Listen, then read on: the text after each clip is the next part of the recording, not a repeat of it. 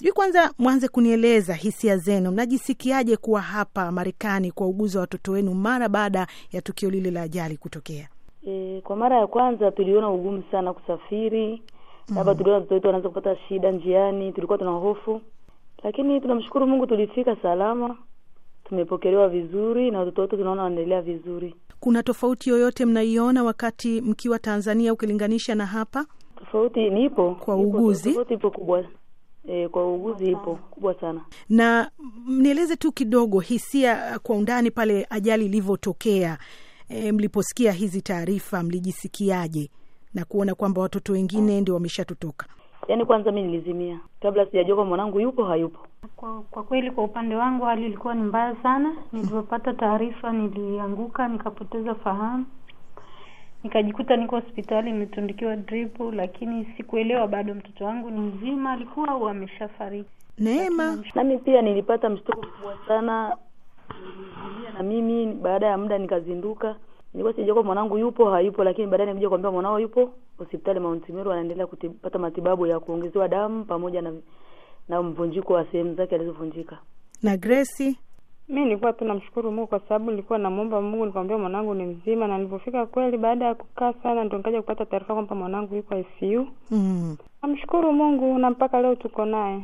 ndiyo, ni jambo la kumshukuru Mungu kwa kweli. Na mlivyofika hapa, jinsi mlivyopokelewa e, na mpaka kufikishwa kwenye hospitali, mkaambiwa sasa ndio wanakwenda kufanyiwa operation, mlijisikia Hey, kwa kweli hapo tulikuwa tunazidi kumwomba Mungu tusaidie, maana sisi tulikuwa tuna lolote la kuweza kufanya zaidi ya kumshukuru Mungu, maana tumeshawafikisha hapa, tukajua tumewakabidhi madaktari na Mungu mwenyewe. na huduma mnazopata sasa mnazionaje hapo hospitali? Ni nzuri sana. Huduma ni nzuri kwa kweli, watu ni waungwana, wametupokea vizuri Mm. na wanaendelea kutusaidia vizuri kabisa, sisi pamoja na watoto wetu. Tunashukuru sana, Mm. hatuna cha kuwalipa, lakini Mungu atawalipa. Kwa hivyo walivyokuwa wameingizwa kwenye kile chumba cha upasuaji, nyie pia mliingia kule ndani?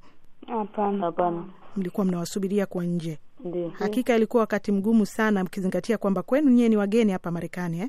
ndio ndio. Na je, kuwepo hapa, mnaona matumaini ni makubwa zaidi ukilinganisha na tulikotoka Tanzania? kabisa. kabisa. Matumaini ni makubwa, yaani tunategemea tukiondoka hapa, Mungu akipenda, kurudi nyumbani, watoto wetu watakuwa wanatembea kama walivyokuwepo. Mm. Grace, wewe unasemaje? Mi ndo hivyo hivyo, nategemea kwamba mwanangu atapona na najua kwamba tutarudi nyumbani tukiwa wazima kama kawaida. Na mimi pia namshukuru Mungu, Wilson ananipa matumaini, hmm. naye sasa hivi anaanza kukaa kufanya mazoezi, ananipa matumaini kwa kweli. Na- Naamini kwamba Mungu akipenda tutarudi nyumbani akiwa anatembea kama alivyokuwa. Aha. Nimefahamishwa na daktari kwamba baada ya hapo kwa watoto wawili ambao wanajisikia vizuri, pengine watapelekwa kwenye nyumba nyingine. E, mtakuwa mmekaa kule ili mwe mnakuja tu hapo hospitali mkienda na kurudi. Kwa sasa mnaishi wapi? Ah, hapa hospitalini. Kuna salamu zozote ambazo mngependa kuzifikisha kwa Watanzania na dunia kwa, kwa ujumla kwa watu ambao walijitokeza kuwasaidia mpaka hivi leo? ni nyingi sana. Shukrani ni nyingi sana, tunashukuru kwa sababu waliungana na sisi. serikali ya Marekani na tunaishukuru sana Watanzania wenzetu wote kwa dua zao na maombi yao, wazidi kutuombea. Grace, unasemaje? Najua huyo ni Zaituni alikuwa anaongea. Mi namshukuru Mungu kwa sababu yani yaliyotokea ni Mungu tu mwenyewe, kwa sababu hatukujua hata kama tumepata wafadhili wa kutusaidia kiasi hichi, na pia Watanzania wenzetu kwa kuungana na sisi kwenye haya majonzi tulio nayo, tunajisikia faraja kweli, na hata tulipo huku ugenini tunaona kama vile tuko nyumbani pia. Neema, ujumbe wako?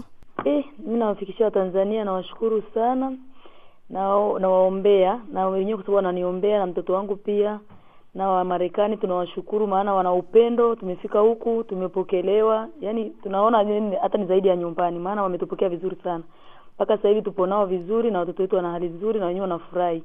Basi mi niwashukuru sana kwa muda wenu na niwatakie kila la heri na uponaji mwema kwa watoto wenu. Asanteni sana. Tutakapopata nafasi, tutaendelea kuwasiliana nanyi tena. Asante sana. Shukran.